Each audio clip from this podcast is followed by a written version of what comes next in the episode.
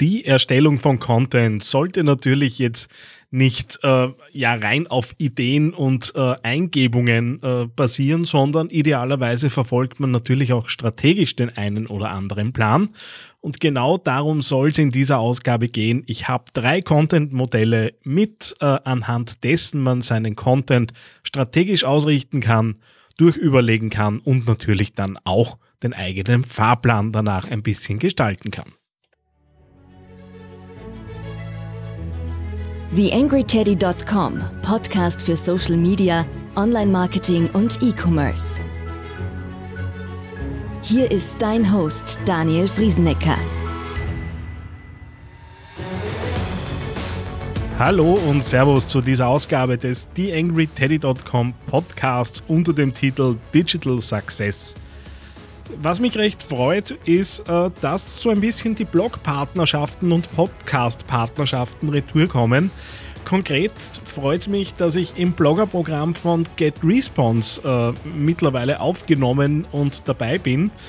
Ähm, das Ganze hat da natürlich ein paar Win-Win-Situationen, äh, weil ich ohnehin auch für meinen eigenen Kurs, der gerade in der Vorbereitung ist, äh, auch technisch mir Dinge angesehen habe. Lässigerweise war Get Response bei mir auf der Shortlist und über die jetzige Blogger- äh, bzw. Podcaster-Kooperation äh, gibt es da für mich natürlich auch ein bisschen Vorteile, was deren Tool angeht.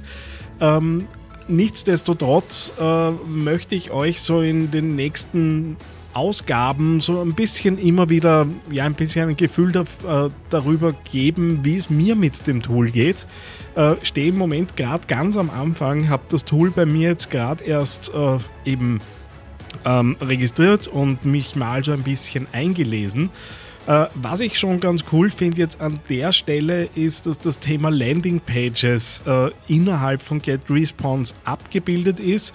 Das heißt, ich muss zu den E-Mails, die rausgehen werden, nicht wieder zusätzlich Landing Pages bauen. Das habe ich bis dato ja äh, in WordPress äh, über den Divi-Builder äh, gemacht, äh, was eigentlich auch ganz gut funktioniert hat. Aber natürlich das ganze Thema Messen und äh, Aufsetzen von Zahlen und so weiter nicht unbedingt einfacher gemacht hat. Äh, und wer hier öfter reinhört, weiß, dass das Thema Reporting und Zahlen natürlich eins ist, das mich heftiger interessiert.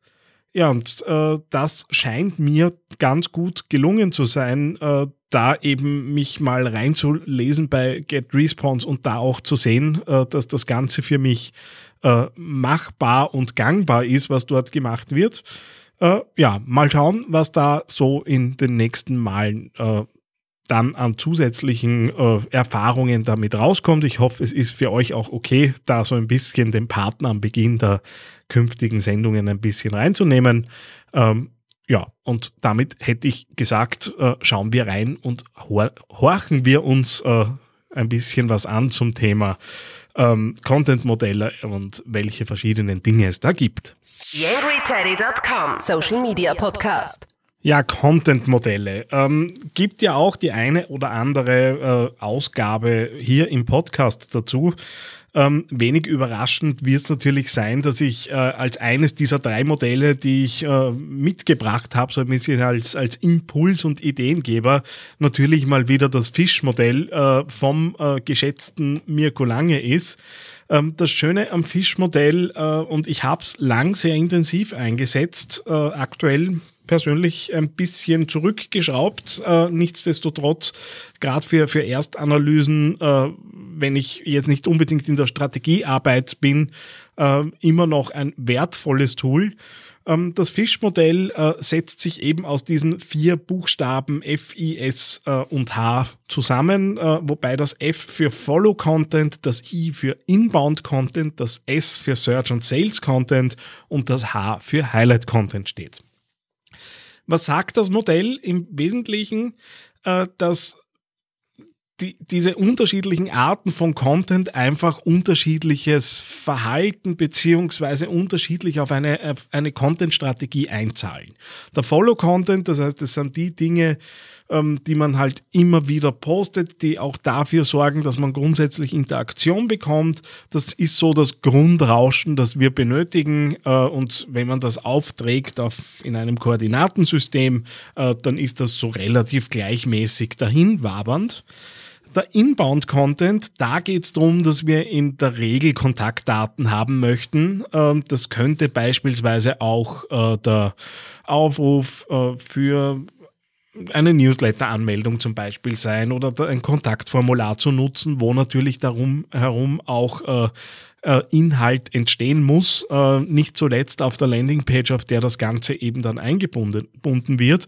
Und das ist eher so das Kampagnenartige. Das heißt, ich fange auf einer Nulllinie an, mache mal eine Kampagne, äh, hole mir da natürlich entsprechend Reichweite und mit der Zeit, wenn ich nichts tue, werde ich natürlich Abmeldungen und so weiter haben und fall wieder zurück, so lange, bis ich die nächste Kampagne mehr oder weniger starte, um von einem höheren Niveau als bei der ersten Kampagne eben wegzustarten und entsprechend das sukzessive zu äh, erhöhen.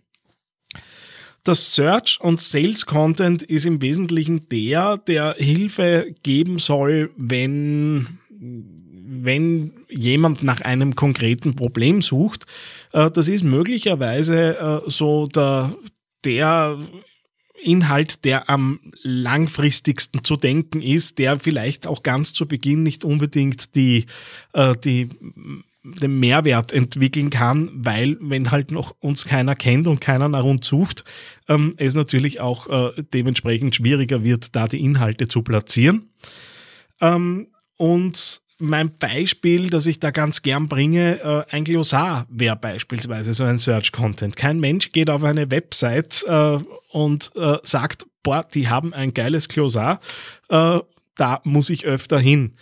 Aber wenn ich genau dieses Thema brauche, dann äh, werde ich natürlich froh sein, auf dieses Glossar zu, zugreifen zu können. Der letzte Punkt im Fish-Modell ist, ist der Highlight-Content äh, am einfachsten aus meiner Sicht zu übersetzen mit die Dinge, die potenziell viral gehen. Äh, mag jetzt sein, da hatte ich ja in der Vergangenheit auch schon mal eine nette Diskussion, ob viral gehen in der deutschen Sprache sozusagen sei oder eben nicht. Mir scheißegal, äh, letztendlich ist es wahrscheinlich im Sprachgebrauch so angekommen. Das heißt, ähm, im Highlight-Content geht es einfach darum, dass ich auch zu einem gewissen Grad ein bisschen geplant, gerade wenn es um äh, wiederkehrende Events und so weiter geht, kann ich das schon ein bisschen planen, äh, eben viel Aufmerksamkeit bekomme. Zwei Tage drauf interessiert es keinen Hund mehr, das Ding fällt wieder auf Null Retour äh, und ich muss auf die nächste Gelegenheit eben warten. Das heißt, wenn ich diese vier Punkte miteinander verbinde, äh, ihr findet auch äh, entsprechende Verlinkungen natürlich in den Show Notes, äh, wo das Ganze auch äh, grafisch so ein bisschen aufbereitet ist. Ähm, wenn ich diese vier miteinander verbinde, habe ich natürlich ja, unterschiedliche Arten, Leute anzusprechen und natürlich auch für Frequenz zu sorgen. Und es äh, wabert eben nicht auf, auf einer Linie ständig dahin. Ja, soviel zum Fischmodell in der schnellen Übersicht. Das nächste Modell äh, kommt meines Wissens nach aus dem Hause Google, äh, ist eher aus dem Thema Videostrategie entstanden äh, und hört auf äh, die klingenden Überschriften Help, Hub und Hero. Das heißt, wir brauchen Help, Hub und Hero Content. Was heißt das konkret? Ähm, der Help-Content ist wahrscheinlich relativ klar. Das heißt, es geht darum, Tipps zu geben, Tutorials zu zeigen. Bei einem Produkt, äh, das Erklärungsbedarf hat, natürlich Produktdemos herzuzeigen. Ähm, aus Dienstleistungssicht, äh, Beratungs- äh, Inhalte zu zeigen, beziehungsweise Case Studies vorzustellen. Eben alles das, was dabei hilft, äh, ein Produkt, eine Dienstleistung, einen Inhalt, ein Unternehmen zu verstehen äh, und was erklärungsbedürftig ist. Mitunter, wenn man es jetzt auch vor dem Hintergrund YouTube natürlich sieht, das, äh, warum viele diese, diese, diese Videoplattform als Suchmaschine nutzen, klarerweise. Das nächste ist der Hub-Content. Das heißt, da geht es darum, äh, ja, auch ein bisschen Branding natürlich zu betreiben, vielleicht hinter die Kulissen äh, blicken zu lassen, äh, im dokumentarischen Stil unterwegs zu sein, zu einem gewissen Grad einfach ein bisschen angreifbarer im positiver Auslegung des Wortes zu sein, ähm, das Ganze einfach nahbar darzustellen, Beziehung aufzubauen im Wesentlichen. Und der Hero Content ist dann das, äh, was potenziell auf der Kinoleinwand laufen kann, der Image-Spot, äh, die großen Produktionen, äh, die großen äh, Events und Konferenzen, die man vielleicht veranstaltet. Das heißt, alles das, was wirklich so als der große epische Spot daherkommt. Ich kann mich noch erinnern, ich war ja 2015 bei Google, dort hatten wir auch einen Nachmittag zum Thema Kampagnenentwicklung äh, anhand von ein paar Worksheets, die, die uns da zur Verfügung gestellt wurden. Und da war auch eben eine Aufgabenstellung, wie würde deine Marke als Kinoblockbuster aussehen. Äh, und das ist wahrscheinlich so, auch so ein bisschen der Tipp, was damit mit Hero Content gemeint ist. Äh, wie gesagt, Help, Hub und Hero Content eine andere Möglichkeit, sich damit auseinanderzusetzen, wie man die eigenen Inhalte eben auch strategisch aufbereitet. Äh, nur weil es äh, so aus dem YouTube-Eck kommt, heißt das ja nicht, dass ich das nicht für andere Kanäle genauso einsetzen kann. Das letzte, äh, was ich da heute noch vorstellen möchte, äh, ist die Content-Ampel von der Dr. Kerstin Hoffmann, die das äh, auch netterweise unter einer Creative Commons-Lizenz äh, zur Verfügung gestellt hat. Die sagt nämlich, okay, nimm deinen Content äh, und bewerte äh, in einem Ampelsystem, wie dringend oder wie gut dein Content ist. Und die hat 1, 2, 3, 4, 5, 6, 7 Überschriften äh, für diese Content-Ampel. Im ersten Punkt äh, fragt sie danach, wie relevant ist das Ganze. Ist das selbstreferenziell, das heißt, haue ich mich selbst irgendwie in den Mittelpunkt, ist es nice to have oder brauche ich äh, den, diesen Inhalt dringend? Wenn es selbstreferenziell ist, wäre das Thema bei ihr auf Rot äh, und äh, daran sollte man arbeiten. Dann ist die Frage nach dem Timing äh, gegeben, wo dann die Frage ist, ist das Timing egal, ist es ein geeignetes Timing oder äh, ist es entscheidend?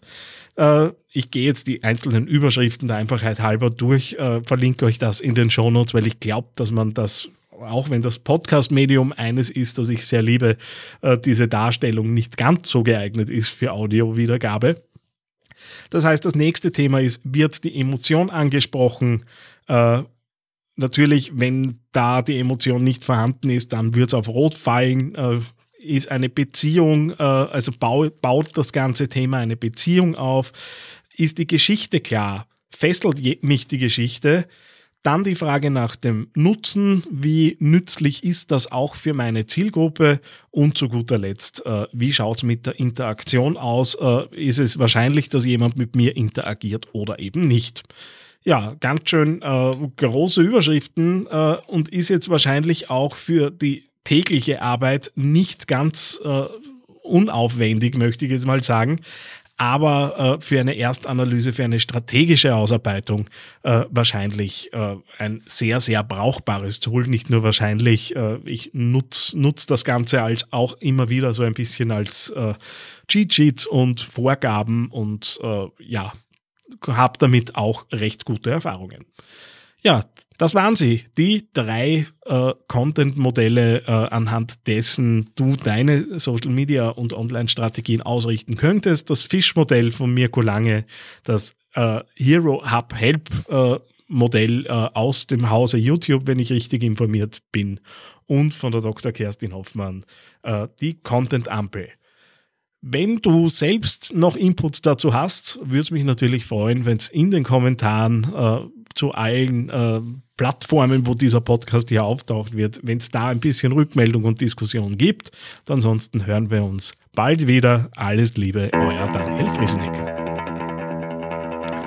Eine kleine Bitte habe ich noch an dich.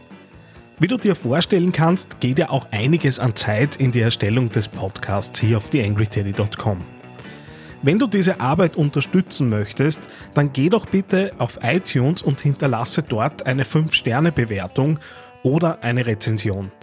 Das begünstigt die Sichtbarkeit dieses Podcasts in den Charts und sorgt dafür, dass weitere Hörer auf diesen Podcast aufmerksam werden.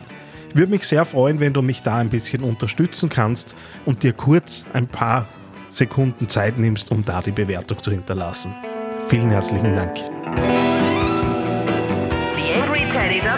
Podcast. Podcast. Nähere Informationen auf TheAngryTeddy.com oder auf Facebook.com slash TheAngryTeddy.